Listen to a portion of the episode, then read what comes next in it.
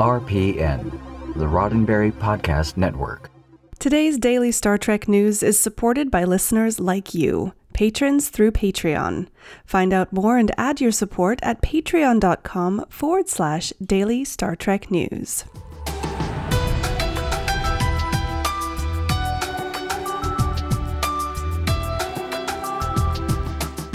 Hello and welcome to your daily Star Trek news from the Roddenberry Podcast Network.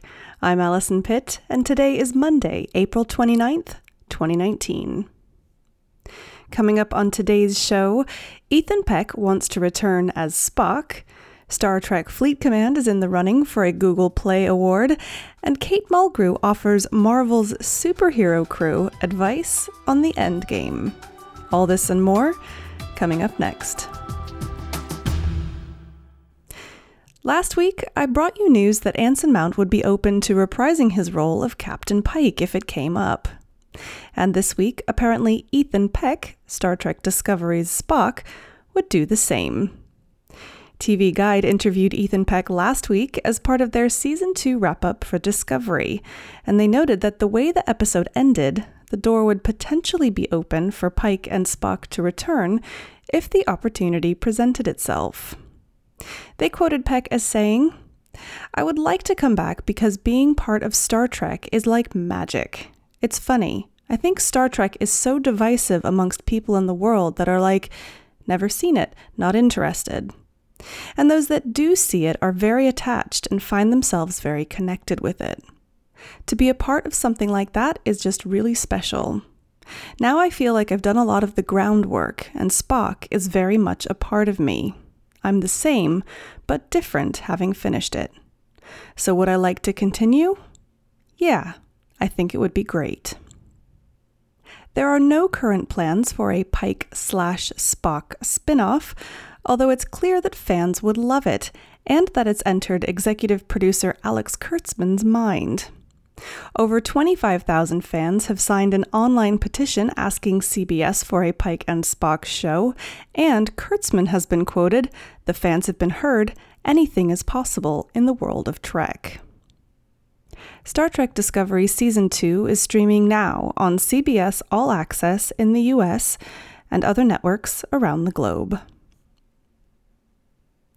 Star Trek Fleet Command keeps going from strength to strength. Google announced last week on their Android developers blog that Star Trek Fleet Command was nominated as one of 2019's best breakthrough games. Google says that its Google Play Awards recognize some of the best experiences available on Android, with an emphasis on overall quality, strong design, technical performance, and innovation. The Best Breakthrough Game category, in particular, highlights new games with excellent overall design, user experience, engagement and retention, and strong growth. Other nominees in the Best Breakthrough Game category are Garena Free Fire, Old School RuneScape, Harry Potter Hogwarts Mystery, and Marvel Strike Force. Google will announce the winners on the evening of Monday, May 6th. Those of you in the Detroit area who are jonesing for a bit of Star Trek history may want to mark your calendars for May 11th. In a press release, the Henry Ford Museum in Dearborn, Michigan, invited visitors to boldly go where no one has gone before and enjoy the limited engagement exhibition Star Trek Exploring New Worlds.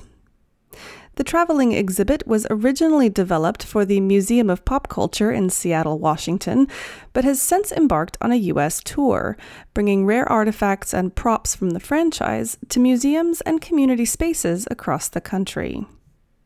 Quoting the release, Star Trek Exploring New Worlds includes props and artifacts from all six Star Trek television series and many of the films, including a tricorder, communicator, and phaser from the original series, a Borg cube, a Klingon disruptor pistol, tribbles, and more. Visitors will also see original set pieces, including the navigation console, and rare costumes, including Spock's tunic, worn by Leonard Nimoy, Lieutenant Uhura's dress, Khan's open chest tunic, Captain Picard's costume, a Borg costume, the alien Gorn, and more. Star Trek Exploring New Worlds is on at the Henry Ford Museum of American Innovation in Dearborn, Michigan, May 11th through September 2nd. More news in a moment, but first, a word from me. This show is made possible by contributions from listeners like you. From as little as a dollar a month, you can help me keep the show running by offsetting some of my production costs and allowing me to concentrate on bringing you the best Star Trek content as it happens. To find out how you can be a part of the daily Star Trek news family, just head on over to patreon.com forward slash daily Star Trek news. That's patreon.com forward slash daily Star Trek news. And of course, even if you can't help with the financial contribution, there are other ways to support the show. Share this episode with your friends and family, or share the news stories from the website and spread the word. Every little bit helps. Oh, and thank you. Anything Star Trek can do, the Orville can do too. Sci Fi Wire this week brings us news that Seth MacFarlane's sci fi dramedy series, The Orville, is getting its own comic book tie in from publisher Dark Horse Comics. According to the piece, the series will consist of a pair of two issue episodes, bridging the gap between the events of the debut season of MacFarlane's Smash TV series and the second season, which just ended on Fox. Sci Fi Wire quotes writer David Goodman explaining I set the comic in between seasons 1 and 2. There were a few things that we didn't stop to explain in season 2 that I thought fans might be interested in, so I made that part of the story. I wanted fans of the show to read this and feel like it was part of the same universe, but also I wanted it to work for people who hadn't seen the show but might be attracted to the genre. And I wanted stories that maybe we wouldn't do on the show because they wouldn't work as a television episode, but can work in a comic. The comic miniseries brings together Goodman with artist David Cabeza and colorist Michael Atiyeh and is expected to be available this summer.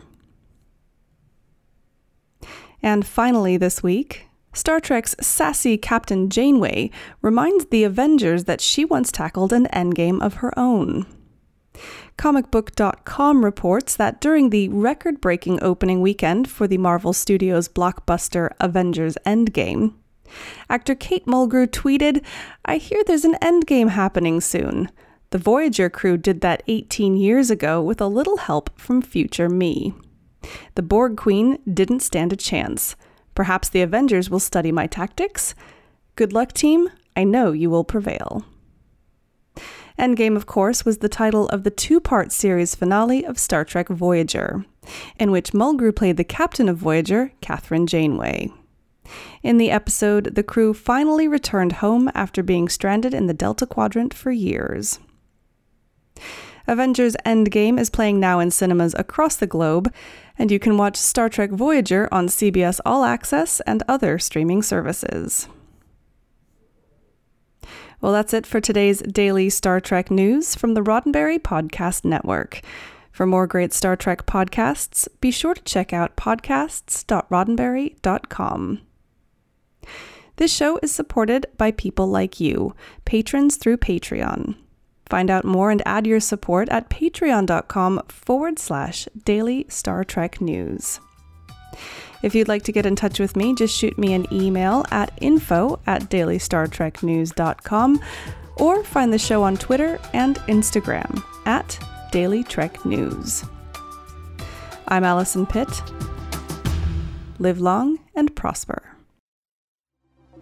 Podcast.roddenberry.com, the Roddenberry Podcast Network.